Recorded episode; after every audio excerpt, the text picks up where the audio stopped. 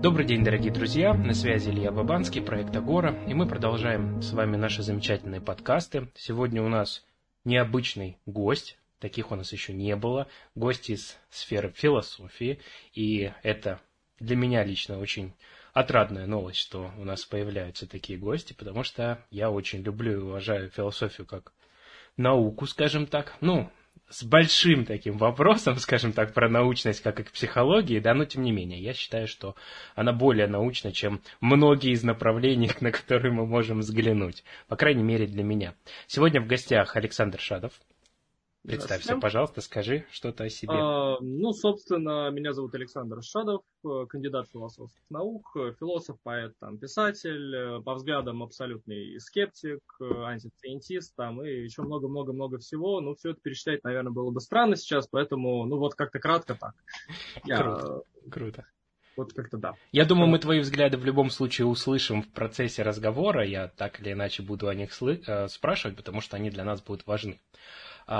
Собственно, коллеги дорогие, кто будет слушать, потому что этот подкаст мы в основном ориентированы на помогающие профессии, психологи, психотерапевты, может быть, даже среди наших рядов будут психиатры, по крайней мере, в прошлых подкастах такое было. Ну и, конечно же, это все остальные помогающие профессии, которым это может быть интересно. Я призываю вас к тому, чтобы вы задавали вопросы, говорили, с чем вы можете быть не согласны, то есть писали бы в комментариях, для того, чтобы мы могли бы либо организовать дискуссию по этому поводу, если у вас есть что сказать, либо, соответственно, мы могли бы в следующих наших встречах рассмотреть эти вопросы и на них ответить непосредственно. Вот. Давай начнем с тобой. Я хочу вот куда пойти. Значит, если мы посмотрим сегодня на психологию, да, не на медицинскую модель, да, где психотерапия и психиатрия обитают, а именно на психологию, то мы увидим сегодня, что это примерно похоже на базар. Когда мы приходим, и каждый торговец хочет сказать о том, как его товар сильно отличается от других. Хотя рынок у нас, представим в этой метафоре, продает одни и те же товары. И вот в этой метафоре мне очень важным видится для психологов и для нашего сообщества психологического в целом необходимость в двух вещах. Первое – это диалог с возможностью дискутировать, аргументировать и прояснять свои взгляды и объяснять их друг другу. Второе – это с возможностью найти хоть какую-то опору на что-то. То есть, хоть в чем-то бы договориться. Вот. И в этом вопросе, в этом взгляде мне видится философия основным помощником. Я не могу сказать, что я видел что-то другое, что может психологии в этом вопросе помочь. И тут небольшой такой момент для того, чтобы подвести тебя к вопросу. Когда возникает какое-то направление в психологии, логотерапия, когнитивно-поведенческая, терапия принятия ответственности, они так или иначе, эти направления, основываются на философских взглядах. И об этом очень, это только последнее время стали об этом активнее говорить, но раньше об этом очень сильно пропускали этот пункт, что мы там стоим на эмпиризме, мы там стоим, на догматизме, или у нас в основе свобода воли, или еще какие-то вещи, которые очень слабо обосновывались. Описывался инструментарий, описывались взгляды человека, кто это создавал, но не вписывалось в философское направление. И мне хочется узнать твое видение, да, почему было бы полезно обрамлять в философские рамки любую идею. Или не обрамлять, а, допустим, как бы это так сказать, может быть, хотя бы погружать или хотя бы опираться. Какие твои взгляды на эту идею? Я, во-первых, изначально обращу внимание на саму метафору, которая была предложена, потому что, психология, если ее сравнивать с базаром, то философия – это еще больше базар в таком случае, потому что взглядов еще больше, подходов еще больше, они радикально противоположны друг другу. И что самое главное, товары не одни и те же продаются, а абсолютно разные. То есть философия здесь очень сложная вещь, вообще непонятно, как ее даже объединяют в одну какую-то якобы дисциплину. Ну, вот все невероятно здесь трудно. И основная как бы и проблема, и решение для данного вопроса у нас здесь заключается в том, что философия действительно является таким своеобразным источником идей. Генеалогически почти любая идея из психологии, ну, может, не любая, но большинство основных фундаментальных идей из психологии, из социологии, вы не поверите, даже из любых областей естествознания восходит в итоге, ну, вот к основным либо к традициям исследования философии, либо просто к основным философским течениям. И так получалось, что философия, ну, потому что мы философией называем очень много вещей, на самом деле, взгляды абсолютно разных людей, и что бы там ни было, мы как-то получается так, что генеалогически философия почти всегда оказывается в начале, ну, просто потому, что мы под философией нередко понимаем еще не сформировавшуюся какую-нибудь область знания, дисциплину, подход или ответ, решение, метод и решение, и уже вот учение по очень разным вопросам. Ну, желательно, конечно, с рациональным заходом, но иногда и с иррациональным, потому что иррационализм тоже включается в философию. То есть мы как бы чисто по многим определениям чаще всего вынуждены, ну, по многим определениям философии, вынуждены возводить ее в начало, и изучая философию, вы нередко изучаете просто начало своей дисциплины. Ну, например, у Аристотеля были книжки по биологии, и на протяжении там средневековья развивалась вненаучная биология, так скажем, там бестиарии составлялись, люди получали первую информацию о животных. Это как минимум довольно интересно. И довольно интересно, почему люди выбирали те или иные тенденции в исследованиях. И, может быть, эти тенденции как-то вот генеалогически, они тоже как-то связаны с тем, что было потом. И это может помочь вам, ну, например, пересмотреть современные тенденции в развитии вашей науки. Вот вы смотрите, вот почему-то раньше была выбрана такая тенденция, ее продолжили развивать, но вот почему-то мы зашли в тупик. Давайте все это рассмотрим. А вот здесь они просто это выбрали, допустим, спонтанно. Некоторые там околомыслители или их последователи. А значит, наверное, мы можем спонтанно тоже отойти в другую сторону и посмотреть, а вдруг вот этот путь нас в тупик уже не заведет, допустим. Философия, да, она позволяет нам исследовать в том числе и сами дисциплины, которыми мы занимаемся. Философия так или иначе ими тоже занималась. Да, поэтому трудно, наверное, представить что-то, чем философия не занимается, особенно в общественно-гуманитарном процессе. Потому что вот становление общественно-гуманитарных, я вот прям вот просто введу и общественно-гуманитарных как единую структуру, ну, просто так проще сейчас будет, наук, ну, вот они не так давно, так скажем, как науки именно появились, наверное, за исключением истории, может быть, история самая древняя из таких дисциплин, а вот все остальные, там, социология, да и психология более-менее научная, это относительно молодые вещи, еще моложе культурология, знания, это вообще-то вот исключительно такие гуманитарные вещи, какие вот культурология, религиоведение и так далее. То есть, в принципе, нам даже глубоко копать не придется, если мы будем изучать вопросы, связанные с психологией, социологией, в плане философии, потому что, ну, разделение произошло не так уж и давно. И мы, ну, например, социология мне проще в данном случае, социология, ну, то есть, там сразу на Конта мы опираемся, а Конт не такой давний. Например, возвращаемся к Конту и смотрим, почему Конт, Спенсер там и остальные выбирали такие-то тенденции в развитии социологии, и как это, в общем-то, отзывалось на все остальное. Конт вроде бы все еще философия, Спенсер вроде бы тоже философия, социология так вот на границе, и это все равно приходится изучать, и это нормально. Да. Ну, и с психологией та же ситуация, безусловно. И мой вопрос, вот он продиктован, чем был, я хочу пояснить. Я некоторое время свое, ну, то есть, естественно, в том, что я делаю, я отражаю там свою картину мира, так или иначе, свои взгляды, но при этом для меня важно иметь возможность отказаться от того, чего я смотрю, чтобы, возможно, перейти к чему-то более аргументированному или более подходящему под что-то, да, и в этом вопросе, когда я начал постепенно, я еще в самом начале двигаться в философии, для меня стали открываться очевидные вопросы, вот там, допустим, мои коллеги из терапии принятия ответственности, из когнитивно-поведенческой терапии, между которыми сегодня, ну, лежит большой спор, да, потому что в основе своей им кажется, что они лежат на разных философских ножках, ну, опорах, как угодно, да, направлениях, течениях. Хотя в сути своей, ну, это разделение очень сильно условно, потому что все они могут быть сведены к нескольким таким важным философским направлениям. Ну ладно, это мы, я думаю, в следующих историях будем разбирать. Я почему к этому вопросу подошел, продолжая его и завершая, потому что так или иначе сегодня психолог, работая, он в большей части направлений, кроме бихевиоризма, ну и ответвлений, соответственно, прикладной анализ поведения и так далее и тому подобное, постулирует, что у человека есть свобода воли. Ну вот, это важно. Он имплицитно постулирует эту историю. Хотя 90% из психологов, которые учатся, не разбирают вопрос. То есть мы общаемся с клиентом, имплицитно предполагая, что есть свобода воли. Хотя сами не очень сильно понимаем, а насколько, где пересекается там, с детерминизмом, есть ли он, насколько он может нам мешать или помогать. И исходя из этого, иногда возникают определенные сложности, что мы говорим человеку, вот вы там свободны в выборе в своем, а у человека это вызывает ощущение, что раз за разом у него не получается сделать что-то, он убеждается, что как будто бы он не свободен.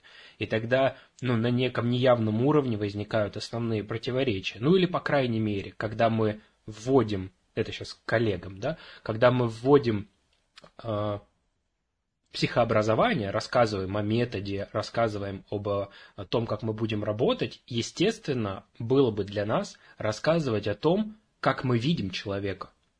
То есть я вижу, что вы свободно выбирать, независимо от того, какой у вас был прошлый опыт научения, сейчас вы можете, травматический опыт, среда, социокультурный и так далее и тому подобное. Это один из взглядов. Или наоборот мы скажем, нет, ребята, детерминизм, все. Вот только то, что происходит между нами, вы об меня научитесь, и выбирать вы ничего не будете. Как пример, да, такой совсем очень грубый. И вот мне кажется, что вот если посмотреть на философию и психологию в этом срезе, да, то психология могла бы быть более достоверной, наверное, если бы она понимала, на каких ногах она стоит с точки зрения мира. То есть, что я думаю об эпистемологии, об онтологии. По крайней мере, знаю ли я эти слова. Как тебе кажется, насколько необходимо или, может быть, стоило бы присмотреться? Сейчас нас слушает человек, который такой думает, еще одного Денистова, да. Что психологию я изучаю, читаю какого-нибудь Фрейда, пишет о воде водянистой. Как пример, да? Что ребята здесь начали рассуждать про какую-то философию. Сейчас открою книжку, будет вода. Но в нашем-то посыле есть важный момент, почему бы стоило этим заняться. Как тебе кажется, почему бы стоило посмотреть на эпистемологию, на онтологию, на теорию истинности и так далее? Потому что это фундамент, и с этого все начинается. И на самом деле многие психологи, по крайней мере, я могу привести в качестве такого основного примера Ясперса. Ясперс – это большой философ 20 века, в принципе, и основатель, как я помню, экзистенциальной психологии или что-то вроде того. Есть отдельное направление, оно от Ясперса пошло, и у него процесс развития всего этого в полной очевидности мы можем увидеть, что он происходил в контексте его философской мысли, в контексте его, в общем-то, направленности на экзистенциализм. Даже не так важно, насколько его способ анализа эффективен, насколько он силен. Просто это отличный исторический пример, когда вы увидите философия и психология, и они как-то вместе взаимодействуют, и понять одно без другого будет довольно трудно. С другой стороны, у нас появляется другая проблема, потому что философия, она так или иначе делится на направления школы, а направления школы друг друга, тоже не очень любят, и не очень любят друг друга, так скажем, понимать, разбирать. Например, у марксистов есть полное, описание картины мира всей истории философии, а когда им предлагают альтернативное, или, например, просто историко-философское, классическое такое, они уже против, потому что когда-то марксисты, они как раз и были на вершине истории философии. Марксисты, гегельянцы, они как раз и задавали стилистику истории философии. Времена, к сожалению, прошли их, но у них у современных марксистов-гегельянцев нередко остаются старые представления об истории философии, они пытаются их всем навязать, ну и, по крайней мере, они только ими спекулируют. И вот у нас есть целая школа, которая вроде бы через себя описывает и всю философию одновременно, там, и весь мир, и они не особо хотят иметь с кем-то дело. И, в принципе, я думаю, разные направленности там, в отдельных направлениях и социологии, и психологии, и других дисциплин, они тоже любят размежевываться, и как бы у них становятся такие вот школы философские, так скажем, может даже секты сказать, если совсем грубо, совсем провокационно, чтобы у некоторых, может быть, бомбануло неожиданно, что секты, ну секты, не секты, ну исследовательские традиции.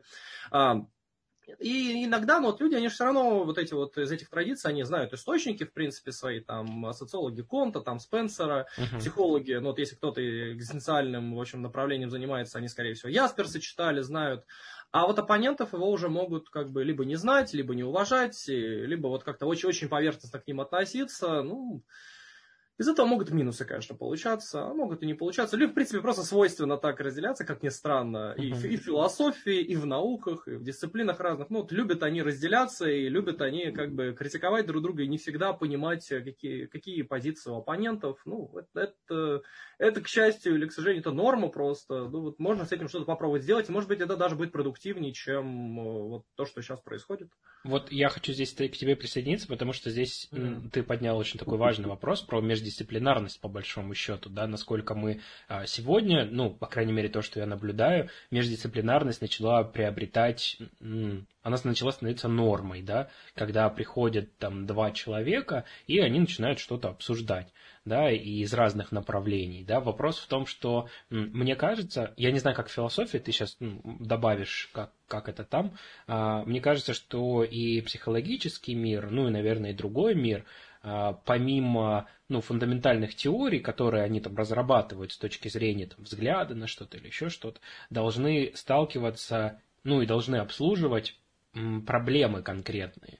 То есть те вызовы времени, которые у нас возникают сегодня, ну, условно, да, у нас там сегодня цифровая зависимость. Представим, что сегодня собрались школы разных направлений, и они могут, отбросив свои границы, скажем так, да, что вот мы считаем, что мы лучше смотрим на это, да, мы там считаем, что вот мы правильнее лечим депрессию, а мы здесь правильнее лечим цифровой там, аутизм или еще какие-нибудь вещи. И вот с возможностью отбросить эту историю, поработать над проблемой, потому что каждый из основателей направлений, ну, каждый, это громко будет сказано, не буду так бросаться словами, да, многие из основатели направлений психологических достаточно скилловые, умные, мудрые, может быть, ну, то есть, имеющие способность там, к размышлению, рассуждению люди, которые, если отбросят историю про «есть мой метод, который мне нужно защищать», потому что это связано с деньгами, потому что это связано с последователями, как ты верно упомянул про секты, да, не лишнее было про это сказать, потому что, на самом деле, такая рамка капитализма, что если сегодня не секта, то придется что-то по-другому. Где деньги-то брать? Ну, где зарабатывать? Где делать так, чтобы жила твоя идея, в которую ты там веришь? На самом деле есть, наверное, варианты, ну, это обсуждаем. И вот как в философии с этим происходят дела? Насколько люди из разных совершенно направлений могут собраться и поработать над проблемой? Ну, в философии тут одновременно все и лучше, и хуже, потому что, с одной стороны, почему лучше? Потому что философия вообще как сфера такая, это изначально, ну, как академическая сфера, пусть в данном случае будет, потому что можно философию из академический дискурс вынести и вообще очень широко все раскрыть. Но давайте как академический дискурс, это огромная большая каша, гигантская, с кучей разных взглядов. И ввиду этого, ну, мы просто по определению зависимы от того, что ну, нам, академическим философам, приходится там собираться на конференциях, там у всех разные взгляды, вот у нас марксист сидит, вот у нас там гегельянец сидит рядом, вот у нас рядом хайдеггерянец сидит. Может быть, некоторые не любят друг друга, может быть, любят, может, они даже друзья, может, в футбол даже вместе играют. Есть такая тема, что в футбол некоторые питерские академики играют, это тоже интересная вещь. Вот, с одной стороны. Но с другой стороны, есть и ряд недостатков, потому что Ну, во-первых, именно из-за этого разобщения люди друг друга все равно не особо стремятся понимать. И основная проблема начинается, на мой взгляд, в том, по крайней мере, ту, которую я заметил в академической деятельности, что люди в академической среде все меньше и меньше стремятся друг друга критиковать, что на самом деле странно, но, с другой стороны, они же коллеги друг другу. Если они друг друга будут там разносить, критиковать, тут еще эмоции сверху прибавятся. Ну, просто редко такое бывает, что человек полностью безэмоционален в своей критике. Чаще всего, ну, вот вы начнете друг друга критиковать, и вы сразу же думаете, что ваш оппонент, он глупый, ваш оппонент начнет думать, что вы глупый, так или иначе. И вы поссоритесь. Академики решили эту проблему значительно проще. Чаще всего они просто воздерживаются от взаимной критики. Нередко заканчивается все взаимным одобрением, но одобрение это достаточно поверхностное. Просто потому, что вот у нас тут один человек занимается аналитической философией, он молодец, он красавец, хорошо, до свидания. Но я занимаюсь Хайдеггером, и это тоже красиво и хорошо, это еще лучше возможно, и я буду только про Хайдеггера говорить, а вот человек, который аналитически занимается, он тоже молодец, конечно, но вот он там где-то пусть сидит. Беседовать мы с ним, конечно, будем только не о философии, наверное. Это довольно странно во многом, потому что, ну, вообще вся философия, так вот исторически, она на спорах, конечно, строилась. Да. И на очень острых спорах. Да. И люди действительно друг друга даже порой ненавидели из-за этих споров. А истоки философии в античности, ну... Античные философы, они чуть ли там не до драк могло доходить, на самом деле. Это очень, очень такая, ну, среда, в которой вы вживаетесь. Тем более, что философия, она в том числе пережила несколько периодов развития. Один из них, это когда философия как практика жизни, эллинизм, вот там начинался, когда люди философствовали не для того, чтобы узнать, как мир устроен, а узнавали, как устроен мир, для того, чтобы знать, как себя правильно вести в этом мире. Вот, то есть, как устраивать свою жизнь, какие этические нормы должны быть, как себя вести, как относиться к собственности, например, вот почему Диоген Синопский от всего отказывался, ну, потому что, да, у него определенные этические воззрения были, определенная модель поведения. И вот как-то так. И это очень сильно как бы проникает в жизнь человека, полностью ее изменяет, и, соответственно, когда вы критикуете философа, особенно вот периода эллинизма, вы нередко критикуете саму его жизнь, собственно. И это личное, это как бы личное. А люди критиковали, считайте, личное друг для друга. Сейчас академики избегают этого, очень активно избегают и пытаются хвалить как бы сильных, там, не знаю, сильных каких-нибудь великих философов, там, которые великие для другого человека, ну и своих тоже хвалить. И все друг друга как бы хвалят по большей части. Критики меньше, хотя она есть, и критика чаще всего, ну... Я не знаю, ну, такое, не хотят друг друга люди обижать. Это, конечно, минус. Это, конечно, минус. Могло бы быть динамичнее, могло бы быть веселее. Короче, вроде бы попытались сделать такой искусственный плюрализм, но, с другой стороны, гранты делятся, как бы книжки пишутся. Все, вот в этом смысле позитивно работает. Академия хорошо работает. Переводы делаются тоже. Хоть что-то действенно, мощно. Вот я тут в двух вещах к тебе присоединюсь. Во-первых, ну вот, мой вообще интерес в... Я раньше, ну вот совсем недавно, ну моя основная сфера деятельности была это люди, клиенты и работа с ними. И постепенно в моей голове зрела мысль о том, чтобы быть готовым разговаривать со своими коллегами. Да? Она была для меня долгое время неочевидной, потому что из-за разных факторов, в том числе и... достаточной уверенности, да, в том, что можно чем-то дать, можно чем-то поделиться. Но основное, что вот все это время меня мучило и не давало покоя, то, что в кулуарах ты поливаешь его грязью. Когда тебе приглашают выйти и сказать об этом публично, ну, это понятное дело, что... То есть, философия только тоже есть. То есть, вот как раз проблема может заключаться в том, что вот лично в статьях, то есть, в тех источниках, где критика как раз максимально уместна, то есть, научные статьи, монографии, вот взять и обратить свою аргументацию, свои высказывания какие-то к оппоненту, сказать, вот, уважаемый, я считаю, вы здесь, там не правы, а вот я здесь прав, и мой тезис это поддерживает. Отбивайте, пожалуйста, уважаемый, я готов. Я готов выдержать вашу критику, ваш ответ. А на самом деле, да, люди часто молчат, и в кулуарах могут и гадости говорить друг на друга, что Странно, на самом деле. Я просто, будучи в разных кругах за 7 лет своей работы в психологии, в разных тренинговых, в разных группах, где собирались разные люди, с этим сталкивался чуть ли, наверное, я не совру, сказав, на каждом тренинге, где люди обсуждают эту историю, иногда там прям сильно эмоционируют и так далее. Но с чем я столкнулся дальше, когда я увидел в этом необходимость и говорю, ребят, давайте вот так вот сейчас соберемся, у вас будет человек, с которым вы не согласны, мы это обсудим, это обогатит нас всех. Люди отказывались. А для меня вот каждый раз, когда отказываемся, да, у нас формируется, сейчас для коллег вам будет максимально понятно, формируется петля избегания. Чем больше мы отказываемся, тем меньше мы можем аргументировать. Чем больше мы отказываемся, тем более мы эмоциональны, потому что мы не можем выстроить свою аргументацию спокойно. Это не истина в 100%, да, но тенденция такая может быть.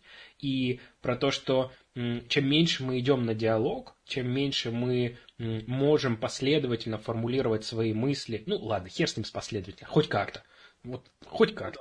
Хорошо, действительно. Потому что последовательно, я не скажу, что я могу последовательно формулировать мысли.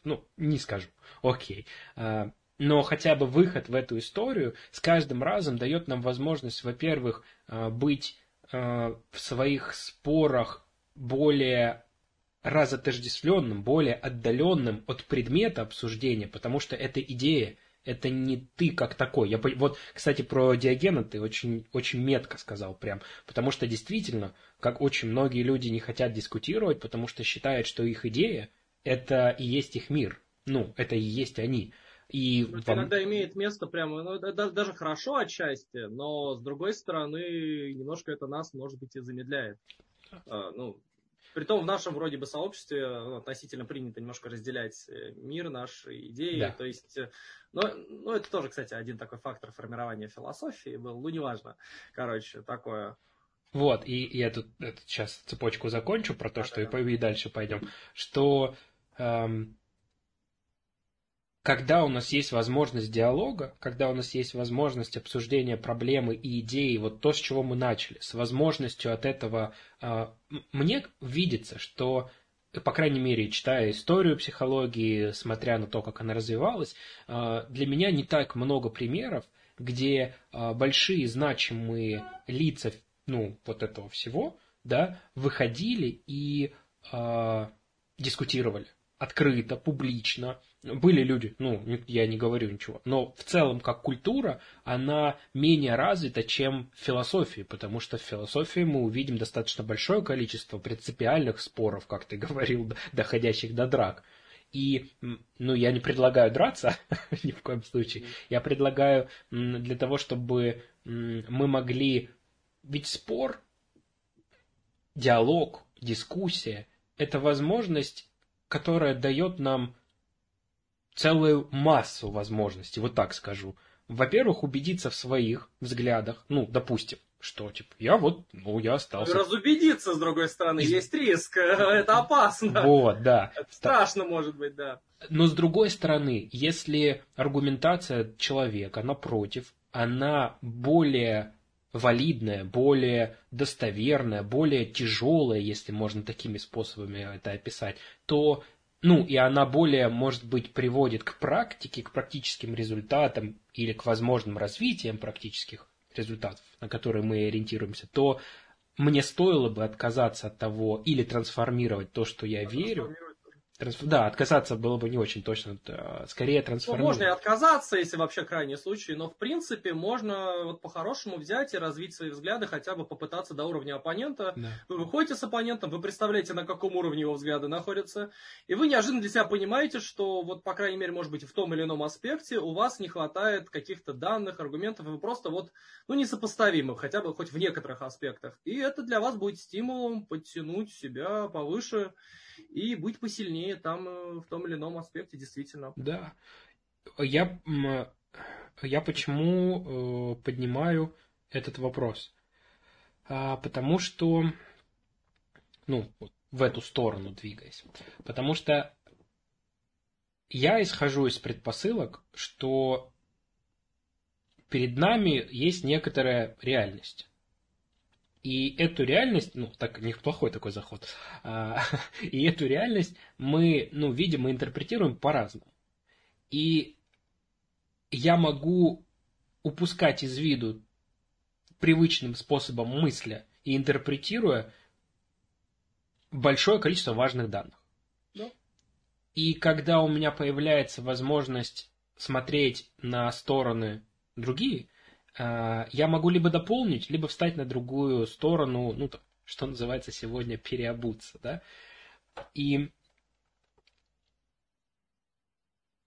когда человек, ну, для меня лично, когда человек начинает изучать философию, он так или иначе приближается к аргументации. Ну, вот у меня такая убежденность.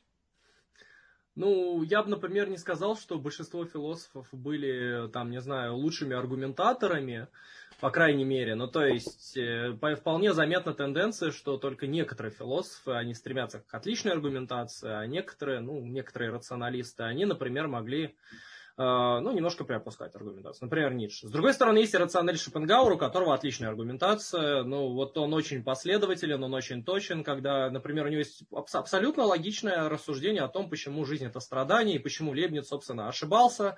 Там классическая аргументация для его времени, просто классика, при том, что Шопенгауэр, он был одновременно и рационалистом, и отлично знал логику, он разработал, ну, один из главных его текстов, первый, за который он получил, собственно, докторскую свою, это текст о проблеме достаточного основания, Четверояки корень достаточного основания, ну, в общем, вот этот текст.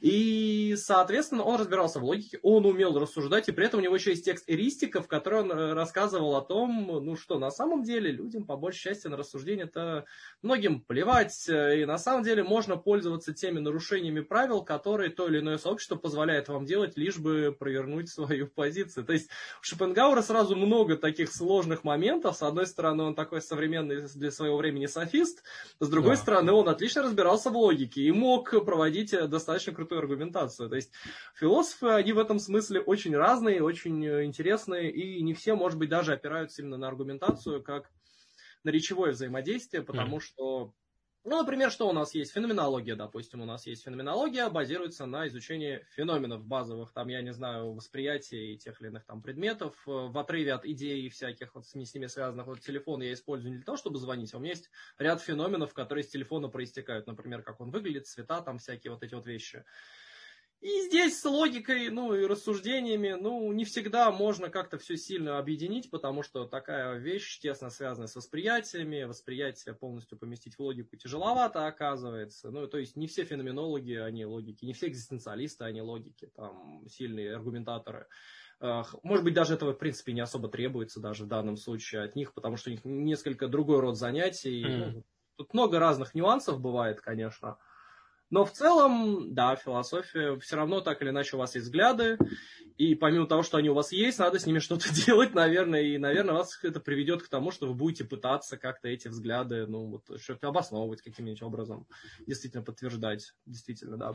И вот как раз-таки вот продолжая вот эту мысль, говоря о том, что у значительной части людей, я не являюсь исключением, точно такой же, много моих взглядов являются услышанными где-то без достаточной аргументации.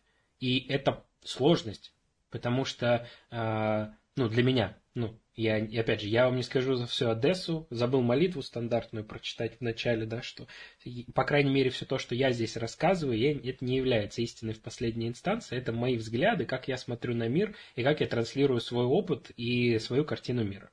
То есть можете пробовать исследовать, можете не пробовать и не исследовать. Ну, то есть это не к тому, что я, ну, только так и больше не... Оставьте, уважьте. Мне видится важным про что?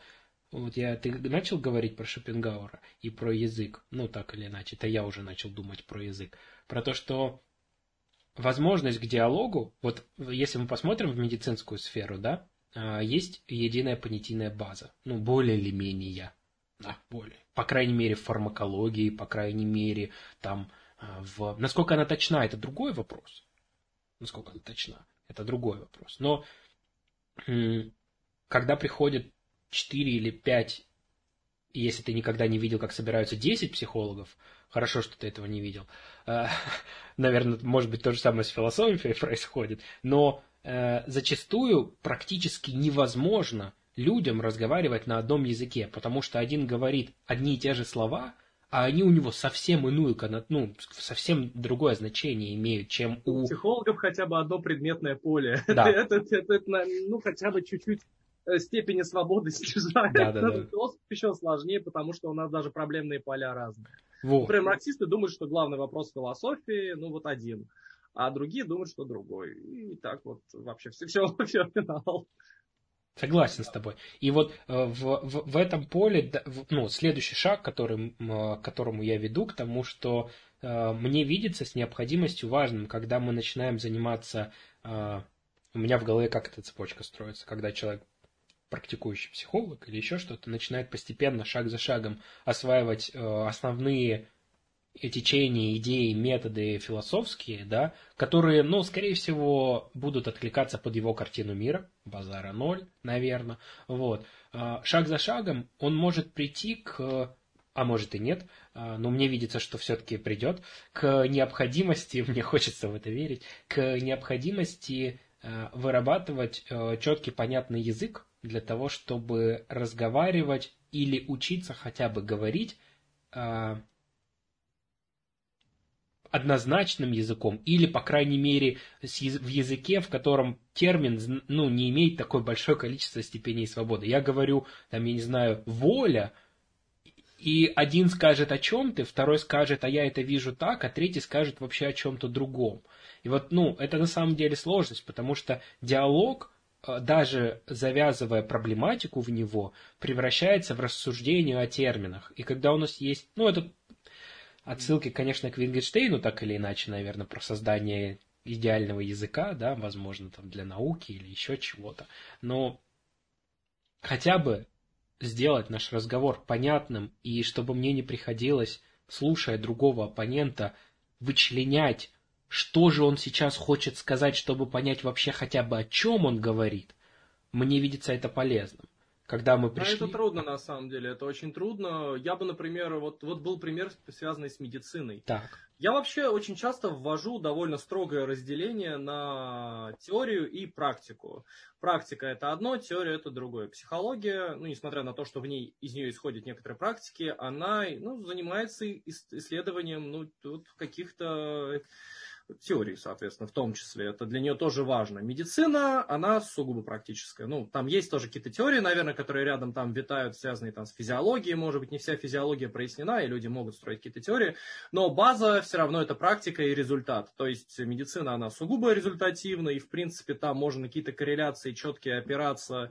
И, в принципе, может быть, даже и не обращать внимания на то, насколько они истинны. Как я говорю, если согласно практическому критерию медицина, было бы достаточно стучать в бубен как шаман, чтобы человек лечился, он бы стучал в бубен как шаман, и человек бы лечился. Но, к сожалению, так не работает, но есть другие заходы, которые помогают это сделать.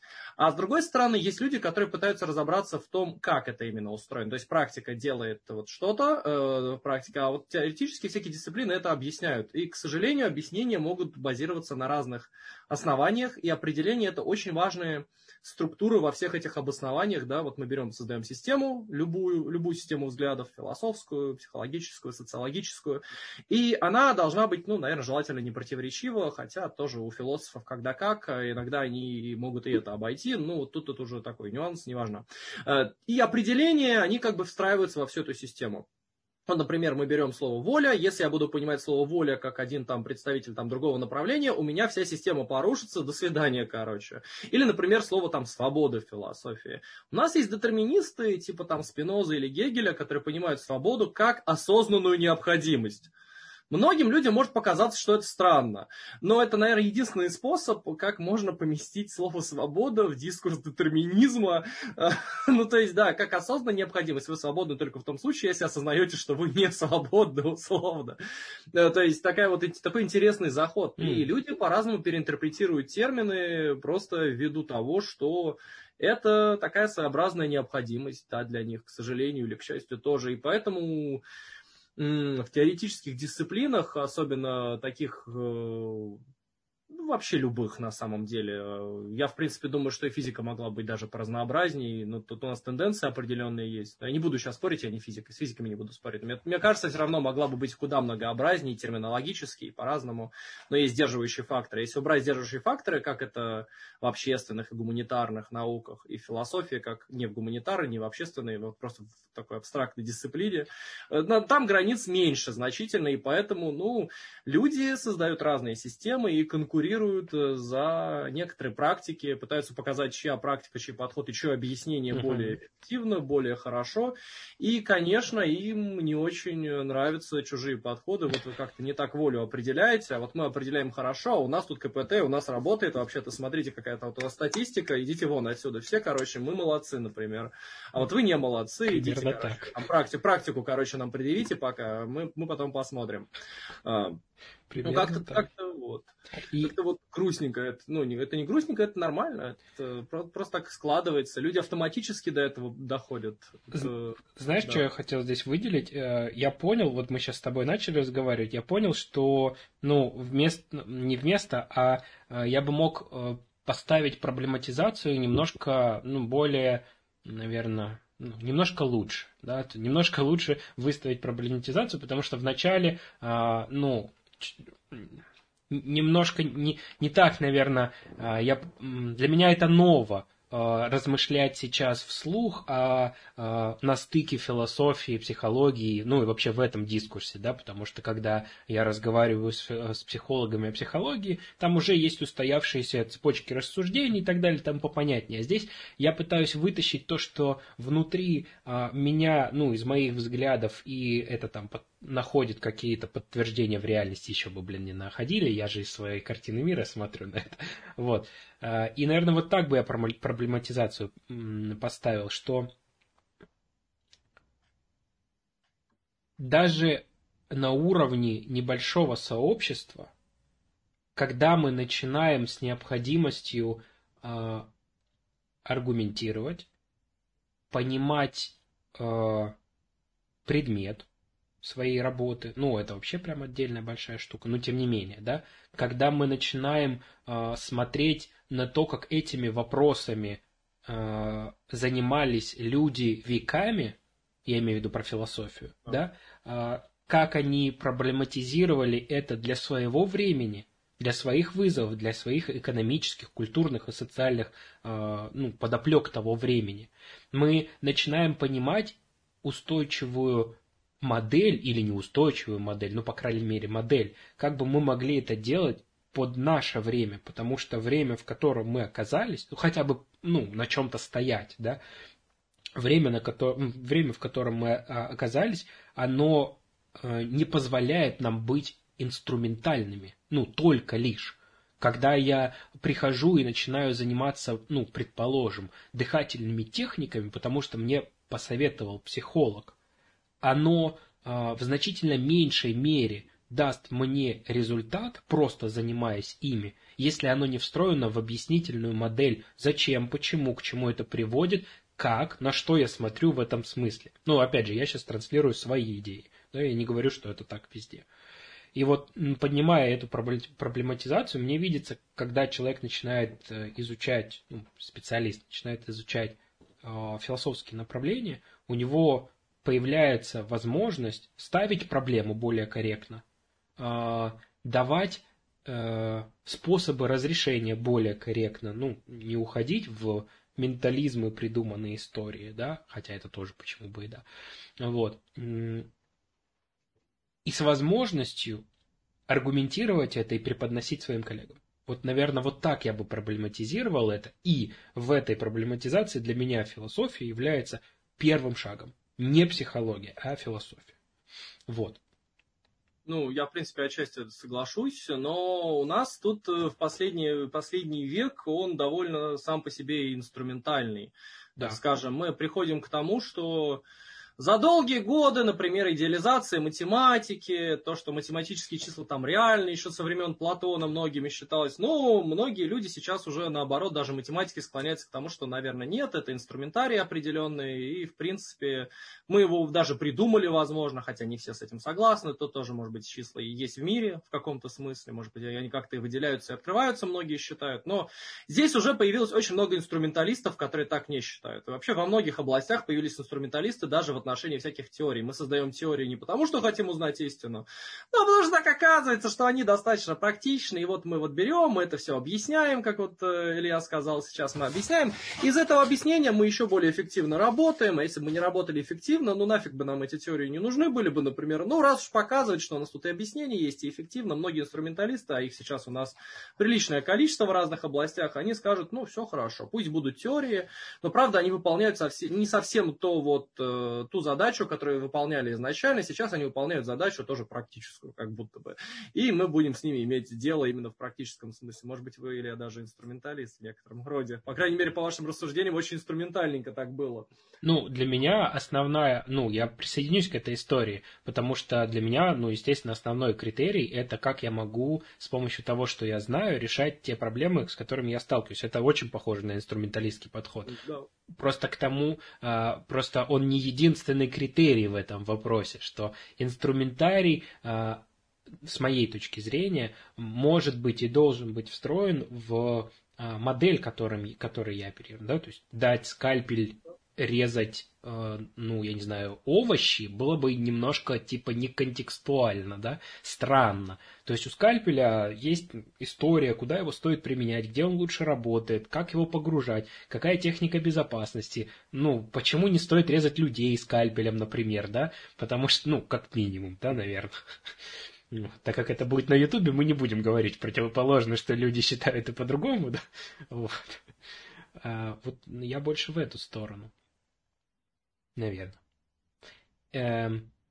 Но просто в свое время философы, исследователи, ученые, они ратовали, ну, многие за идеал чистого познания, то есть познание ради познания. Это достаточно долгая история становления вот этого взгляда, и инструменталистам во многом в этой истории почти что не было места, ну, по крайней мере, потому что у нас доминировали там платоновский, аристотелевский дискурс, потом христианский в рамках философии, там тоже много чего развивалось, конечно, внутри христианского, философского и не только и религиозного дискурса. И на инструментализм, ну, многих людей, ну, их либо было очень мало, ну, либо вот просто очень великих мыслителей того времени, ну, вот почти не было с такими взглядами, и все вот многие старались ради того, что вот у нас прекрасные, замечательные теории, они истинные, мы надеемся, по крайней мере, очень сильно надеемся, что они истинные, нам этого достаточно, неважно, какая практика. А потом постепенно, ну, 19-й, 20-й, тем более 21 век, мы сейчас очень инструментальны в процентном соотношении, хотя сохранились люди с идеалами чистого познания, но их тоже, их меньше, все меньше и меньше и меньше, может быть, даже. Знаешь, вот я что здесь вспомнил, почему вот я всю линию вел, и я упустил один момент. Когда сегодня... Ты очень верно говоришь про инструментализм, потому что прям связано. Для меня он связан с капитализмом очень сильно. Ну, для меня отчасти, лично. Да, безусловно. Ну, то есть влияние точно, есть связка. Да. И когда сегодня из всех дыр человеку говорят, ну, это в психологии я говорю, ты открываешь там YouTube, журналы, я не знаю, книги популярные и так далее, тебе говорят, что, ну, там, дыши, там, занимайся практиками против стресса, там, для снижения, для регуляции эмоций, разбирайся со своими мыслями, будь более последовательным, смотри на свои убеждения. Оно превращается в инструментальный подход, когда человек... Ну, вот для меня вот это вот одна маленькая часть, которую я вижу, а большая часть, которую я вижу, когда сегодня человек не понимает, куда он идет, зачем он идет, вообще нафига ему это нужно, как создавать индивидуальные смыслы, зачем их создавать. И это все выводится в проблему того, что человек, во-первых, перестает делать вот этот инструментальный уровень, когда не понимает ради чего, а во-вторых, он... оставаясь в нем, сталкиваясь с сделаем это условное разделение с биологическим, ну, пожрать, потрахаться, еще какой-нибудь, там, позалипать во что-нибудь, он всегда этому проиграет. Неправильно. Он чаще к этому, он чаще в этом проиграет. Не буду говорить всегда, я не знаю. Он, по крайней мере, опыт работы и коллег, и мой показывает, что в этом условном разделении биологического вот это легкое, быстрое и доступное при отсутствии смысла и возможности их для себя конструировать будет побеждать любой инструментальный, уберем, многие инструментальные техники, потому что за все не знаю. Правильно, избавляемся от контора всеобщности. На всякий пожарный, пока исследований нет, лучше так, да, действительно, потому что без подтверждения контора всеобщности он почти всегда нас приводит к ошибкам, так что да, действительно, это правильный очень подход, я очень часто это замечаю у многих людей, когда они берут все вот это так всегда, а вдруг не все, а у вас есть какие-то аргументы к этому, что все? А есть всегда аргументы, вот тут всегда есть аргументы у других людей. Да. По крайней мере, для того, чтобы опровергнуть контор всеобщества, достаточно, например, сказать, что вот есть человек, которому биологическое неважно. Вот смотрите, человек, например, с синдромом каким-нибудь, у которого очень заниженный интеллект, так скажем, не будем говорить, вроде запрещено. Да. А вот он к биологическому не очень стремится, ему вообще без разницы. Вот исключение из ваших слов. Вносите всех этих людей в список. Как минимум уже не все, уже поражение. Да. Очень корректный ход, согласен. Да.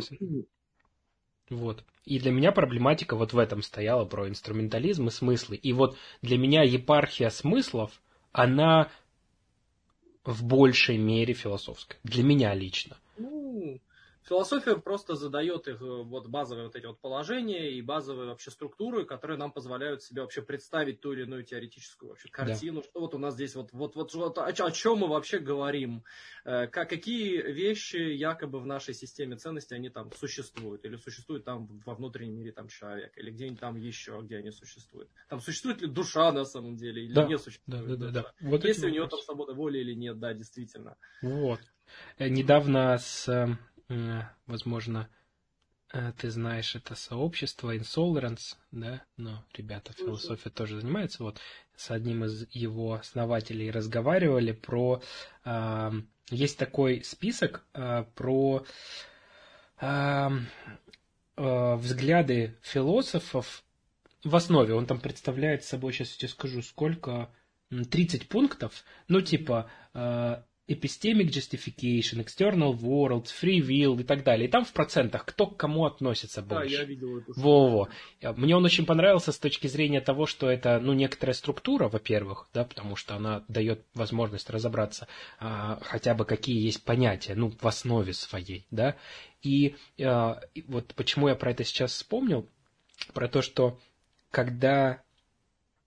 почему стоит посмотреть в сторону философии, потому что когда ты начинаешь хотя бы идти по этому списку, отвечая для себя, во что я верю здесь, ты начинаешь прояснять для себя, что, я не буду говорить про других людей, пока не знаю, еще не пробовал, посмотрим, будет опыт. Я начинаю понимать, что я напичкан противоречиями, просто настолько, про какой-нибудь... про какой-нибудь атеизм и свободу воли, где они там начинают сходиться и... могут быть версии атеизма, может быть, со свободой воли, я не знаю, можно такую позицию отстаивать, но есть большое но. Да. Очень же легкий шаг от атеизма через свободу воли к Богу, Можно. И я понимаю, что, огромное количество вопросов, которые передо мной возникают, они очень важны с точки зрения того, как я познаю мир, а это напрямую влияет. Почему я сейчас делаю к этому отсылку? Мы, к своим коллегам, да, мы работаем с людьми, и эти люди, хотим мы этого или нет, они, глядя на нас, учатся думать, как мы думаем, говорить, как мы говорим. Потому что так или иначе мы влияем своим присутствием в контексте сессий, особенно если у вас какой-нибудь 20 сессий с клиентом, то, простите, за это время, видя, по большей части клиенты видят авторитетность в человека, к которому они приходят лечиться, в кавычках, да, или что-то делать, решать проблемы, они видят, они, по крайней мере, с большей долей вероятности доверяют этому человеку, потому что в противном случае они бы не пришли, с большей долей вероятности. Есть исключения, конечно же. И то, как мы думаем, то, как мы можем обосновывать, может помочь людям опереться хоть на что-то. Опереться и подумать. Я не к тому, что они возьмут наше. Я к тому, что они могут взять способ размышления об этом. Как тот же самый сократовский диалог, да? О том, что это же не идея, что тебе нужно думать так. Это способ как-то думать. И это хотелось бы прояснять. И когда это прояснено у меня, мне легче взаимодействовать с моими клиентами, с другими коллегами и так далее. Я бы от себя заметил по личному опыту, если передо мной бы находился психолог, который, очень наивен в философии, я бы ему просто лично доверять не смог бы. Я просто подумал бы, что передо мной... не самый лучший специалист, и, может быть, мне самому следовало бы разобраться в данной теме, например, по психологии, вместо того, чтобы слушать его, например. Я думаю, многие люди по той же тенденции просто последовали, они видят, что человек, значительно проседает, таких в общих вещах, которые, в принципе, можно было бы обсудить, которыми можно было манипулировать, с помощью них понимать вообще, что клиент из себя там представляет, хотя бы, надо как-то соответствовать своим клиентам. То есть, если вы не разбираетесь в философии, у вас... проблема с междисциплинарностью, тогда, скорее всего, вы вряд ли можете анализировать разные дисциплины, разные области, и вам труднее будет работать, в принципе, с образованными людьми. Вы будете исходить просто из своей специальности, и, может быть, для людей, у которых вообще нет никакой специальности, вы неплохо будете работать, а с более образованными вам уже будет сложнее, и, что самое главное, эти такие же образованные люди, как и вы, они будут к вам относиться, несколько хуже, и, скорее всего, могут вообще уходить от вас просто в принципе, потому что вы, скажете какую-нибудь интересную вещь про Сократа, Сократ это все ерунда, у меня тут такой метод есть, и поехали маевтику, на самом деле, просто переименованную в рамках КПТ озвучивать. Окей, хорошо. Просто человек это может очень сильно отпугнуть. Да, бывает. Да. Действительно. Это очень фактическая история, на самом деле, когда мы, с одной стороны, можем смотреть слишком глубоко в метод, при этом не видя ничего другого вокруг. Это с одной стороны. С другой стороны, не видя ничего вокруг, начинать придумывать что-то свое, не опираясь ни на что. Я не говорю о том, что нам с необходимостью должно опираться на что-то, но, по крайней мере, знать, что это уже было, и ты рассказываешь, достаточно популярные теги, на секундочку. Да. Ты хотя бы понимаешь, что ты делаешь, да? Вы знаете, я придумал новый метод и рассказывает сократический диалог. Представим, да? И... на самом деле, когда это делается, вроде бы в КПТ действительно как-то встроены какие-то элементы маевтики, насколько я помню. Очень сильно. И многие осознают, что они встроены. То есть, на самом деле, нормальный хороший следователь, он осознает, что это встроено, и обычно это даже в книжках обозначается как-то, ибо, это было бы странно не обозначать. Тут ты поднимаешь невероятно важную тему.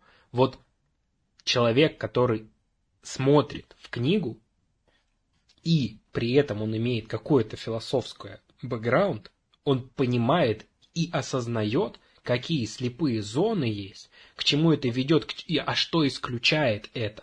Потому что просто намешать техники друг с другом идея интересная, прикольно, В этом случае можно смешать мороженое и перец чили, и попробовать, что будет, нормально, может кому-то зайдет, но в прогнозируемости того, чем ты занимаешься, будет большой вопрос. Да, в зоне ограничения того. Ты очень точно подметил, прям очень круто, про то, что когда ты смотришь, давай в учебник КПТ, да, и ты с достоверностью понимаешь, что здесь ребята из сократиков, здесь ребята из мысли Аристотеля, здесь ребята из философии стоиков, а здесь ребята из эллинизма, условно говоря, да. Скептики какие-нибудь. Скептики к эллинизму относятся, по-моему. Кстати, да, они относятся к эллинизму. Просто эллинизм – это общее обобщение философии после классической. Классики – это Сократ, Платон, Аристотель и все, кто с ними там рядом были в то время. Потом идут философия эллинизма, она вся там. Это и стоики, и скептики, и вот это вот как-то так. Все, я понял. Образовался. самообразование произошло. Вот, круто. Самообразование посредством тебя, да? Посредством тебя. Ну, я отчасти этим и занимаюсь. Не только этим, но и отчасти этим тоже. Так и это нормально. Важно, да. И здорово вот в этом моменте, когда ты смотришь, вот я недавно перечитывал учебники по КПТ, потому что там готовлюсь рассказывать как раз-таки для своих коллег некоторые вещи по КПТ. Да, это уже не только для клиентов, но и для своих коллег, скажем так, с возможностью поделиться в этом взглядом своим и опытом. И я начал перечитывать, я понимаю, что вот здесь очень важные философские основания, а я их не понимаю. Я их не понимаю, а должен их понимать, потому что я беру для себя метод, который в основе своей опирается на что-то, что выходит за рамки техники. Диоген тот же самый не вел бы такую жизнь, ну типа, он бы не делал просто, как мне кажется, он не вел бы такую жизнь, не имея под это философских обоснований. Ну, то есть картины мира, почему, зачем, к чему это приводит, своих этических рассуждений и так далее. Вот про что.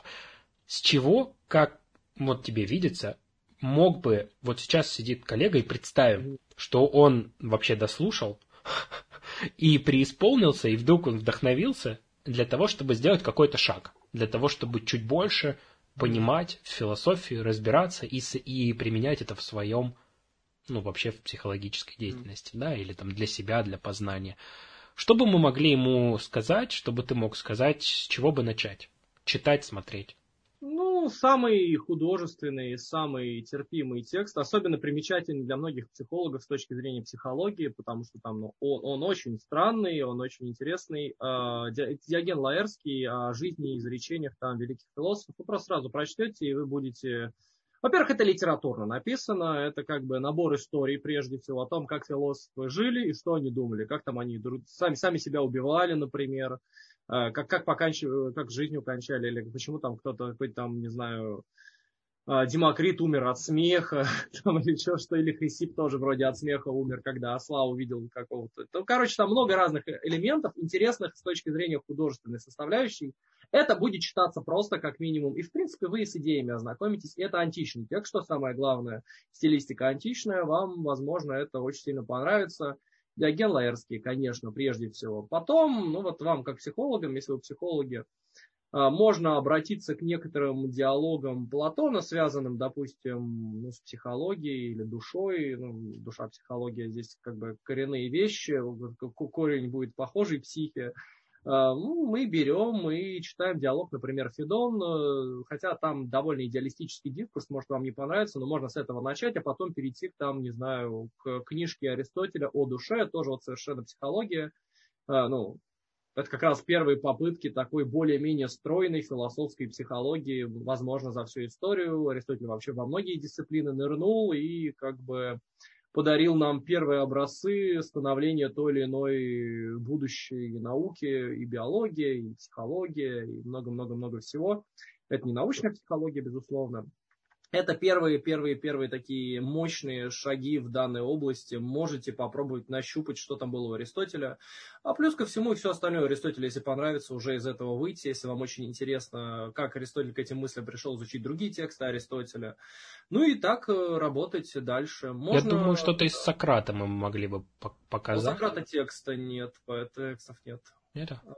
Он специально не писал текста, он любил беседы свои проводить, маевтика, в общем-то, он ходил, разговаривал с людьми, а никто не записывал. Причем, может, Платон записывал, но Платон, судя по всему, не был на большинстве диалогов. Во-первых, потому что ряд диалогов были написаны там про молодого Сократа, но вот молодой Сократ пришел туда-туда, а Платон тогда еще с ним вообще не был, но вот просто Платон придумывал диалоги определенного рода про товарища Сократа, и многие он просто не застал. Более того, есть апология, непосредственно Сократа, где он как раз в суде оправдывается, и там Платона тоже не было по его же собственному признанию, то есть вот Платон там мог бы быть на суде, где, после которого вот, его и казнили Сократом, но вот он не пришел туда просто. Ага. Но написал диалог зато замечательный. Ну да, прекрасно. То есть есть подозрение, что Платон как бы все переврал относительно того, что было, и ну, создал околохудожественное, околофилософское произведение с упоминаниями Сократа. Вообще позиция Сократа воспроизводится в основном из источников других людей, которые так или иначе о нем писали, там, не знаю, Ксенофонт вроде бы, Платон, ну и остальные источники, там Аристотель тоже, Аристотель упоминает Сократа. Все, кто упоминает Сократа, составляем всякие списки цитат Сократа великих и смотрим, что там у него приблизительно было, и сравниваем в основном там с Платоном, Ксенофонтом, что там, вот как соотносится это. Как-то так.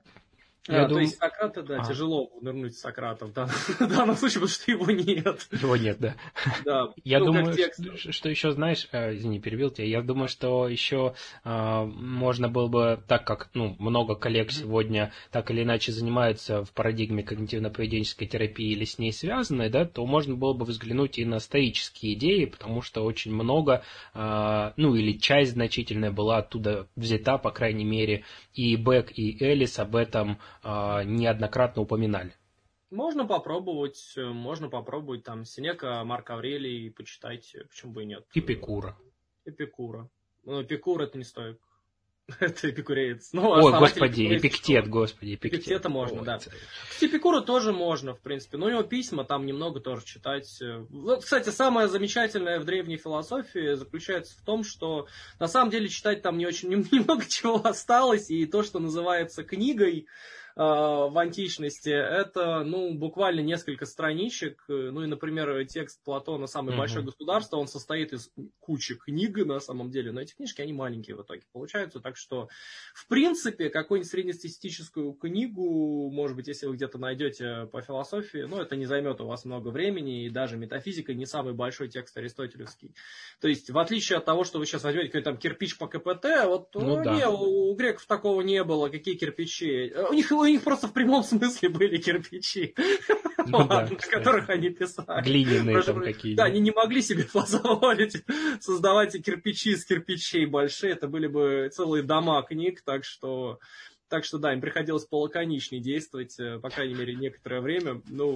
Может быть, от этого нам и повезло, будет куда удобнее с ними, с их текстами работать. Я бы обратил внимание особенно для психологов, на восточную философию. Не все считают, что восточная философия вообще существует, но именно она работала прежде всего с такими аспектами, как там феноменология, там, не знаю, всякие психологические проблемы, духовные практики. Я думаю, в рамках традиционных около традиционных психологических исследований сейчас проводятся исследования всякого шаманизма, насколько я слышал. Конечно, и буддизм, и шаманизм. Так что изучать философию буддизма, и шаманизма, и джайнизма, и я бы, наверное, посоветовал санхью, очень было бы полезно, потому что там очень многие вещи, они через психофизические такие вещи у нас происходят. То есть мир иллюзия, но на самом деле весь мир психика у них появляется. Весь мир описывается через психику, а он майя, он иллюзия, он не настоящий. И там есть околофилософские тексты, например, Йога Сутра Патанджали, я бы рекомендовал тексты школы Санхья. Да, в буддизме, например, Абдхидхарма Кошу можно почитать, это текст, в котором изложены как раз первые там основные положения буддизма, плюс там, не знаю, вопросы Мелинды можно почитать, там диалоговая форма тоже довольно легко читается, и околофилософские вопросы поднимаются. То есть, если вы, наверное, по философии Индии я бы рекомендовал энциклопедию Радхакришнана, там в 2 томах «История философии». Я ее даже сейчас подтяну вам. Она у меня есть. Она большая, безусловно. Отличный текст. В целом рекомендую. Достаточно интересно. И именно психологам он, наверное, и более полезен был бы, потому что, в отличие от европейской философии, индийская, просто помешана на всяких психологических темах, потому что они, в принципе, отказались от фьюзиса, им фьюзис был почти не физическая сторона мира, вообще практически неинтересна была. Там первые школы, типа Чарваки, только интересовались ей, а потом как-то это все затихло. Чарваку победили все, ее потом только на протяжении многих там тысячелетий ее просто упоминали, были те материалисты, они дураки, поехали дальше. И в основном на такую психофизику такой акцент делался. Стоит сказать, что коллеги из терапии принятия ответственности, для вас то, что сейчас Александр рекомендовал, это must-have, потому что значительная часть терапии принятия ответственности – это восточное направление, это восточные техники. Значительная часть mindfulness, значительная часть всей КПТ третьей волны, то есть CFT, терапия, сфокусированная на сострадании, это все буддизм, это все Восток, это все туда. Поэтому реально это must have, потому что вы, во-первых, сможете разнообразить, во-вторых, понимаете, откуда растет. Сам основатель терапии принятия ответственности, насколько я видел, не раз упоминал о том, что было много взято с Востока, и это точно стоит туда посмотреть. Вот. Кстати, есть еще одна интересная взаимосвязь. У нас есть такой товарищ, опять же, как Шопенгауэр, я его упоминаю. Шопенгауэр, очевидно, читал Упанишады, буддийские тексты и Веданта Сутру, то есть он одновременно со школой Веданта как-то был связан. Это упоминает в своей основной книге «Мир как воля и представление». Ну и буддизм он много читал, и Упанишады, опять же, да. То есть, а сам Шопенгауэр повлиял и на Ницше, и, получается, отчасти и на Фрейда, и на фрейдизм, потому что фрейдизм вот, с элементами волюнтаризма своего вообще... волюнтаризм, философия, они так вот Шопенгауэр, Ницше, там, вот, Фрейд, вот такие поля. Если вы хотите лучше понять, в том числе, возможно, даже и фрейдизм, и вообще психоанализ, есть некие, в общем-то, смыслы тоже обратиться в религию, некоторую вот эту вот индийскую изучить, обратиться в прямом смысле, изучить индийскую религию и философию, которая прилегает к этой религии довольно тесно. Вот. Крутяк. Так, давайте будем постепенно мы все вместе с вами завершаться на сегодня. Я думаю, что, по крайней мере, я надеюсь, что нам удалось сегодня каким-то образом прояснить, зачем вообще психологу нужна быть философия, зачем обращаться туда, зачем смотреть. Во-вторых, конечно, хотелось бы верить, что получилось хоть как-то в ту сторону вдохновить. В-третьих, хотелось бы верить, что получилось поставить проблематику, почему это необходимо. То есть, если что-то из этого получится, здорово, если на эти три вопроса важных для меня получилось что-то сделать. Если нет, тоже хорошо. Задавайте свои вопросы, смотрите, что вам в том, что мы рассказывали, откликается или, наоборот, не откликается, вы хотите с этим поспорить. Пишите это, будем в следующих выпусках про это говорить. Я бы еще от себя добавил, да, конечно. На самом деле, кое-что. Если вы будете получать степень дальше по психологии, например, вам, к сожалению или к счастью, не знаю, как вы относитесь к философии, придется получать такой экзамен, как философию науки защищать, так что вы там по-любому будете связаны с философией. То есть философия даже в нормальном нашем современном образовании пока что, может быть, потом это изменится, она включена в общем-то, в определенной степени вашей будущей прогрессии. То есть вы повышаете свою специализацию, даже по мнению, в принципе, официального образования. То есть не только вам как для самообразования нужно, в принципе, по-моему, пока что все люди, которые вас образовывают, они считают, что философия, по крайней мере, философия науки, так или иначе, если вы будете заниматься наукой, вам нужна. Если вы будете заниматься, вы, конечно же, повышаете свою специализацию в психологии дальше, вы получаете там кандидатскую степень, у вас больше там, не знаю, преференций будет, будете статьи какие-то научные или околонаучные писать в разные журналы, и, в принципе, вы все равно будете вынуждены защищаться по этой теме. Так что это неплохое движение с учетом того, что вам когда-нибудь, может быть, нужна будет кандидатская. Многие тексты по философии не самые сложные, поэтому бы и нет. Вот, например, стоики, особенно поздние стоики, Марка Аврелия мы упомянули, он не вызовет у вас больших сложностей, Это довольно даже морализаторские, что ли, те тексты у него по большей части, поэтому они будут восприниматься легко. Как и Диоген Лаэрский, кстати, да. То есть это будет интересно, это будет легко, хотя иногда будет тяжело и неинтересно. Смотря как глубоко вы заберетесь. Да. Хорошо, на сегодня все. Спасибо вам большое. Рады всем вашим реакциям. Увидимся в следующих наших выпусках. Всего хорошего и пока-пока.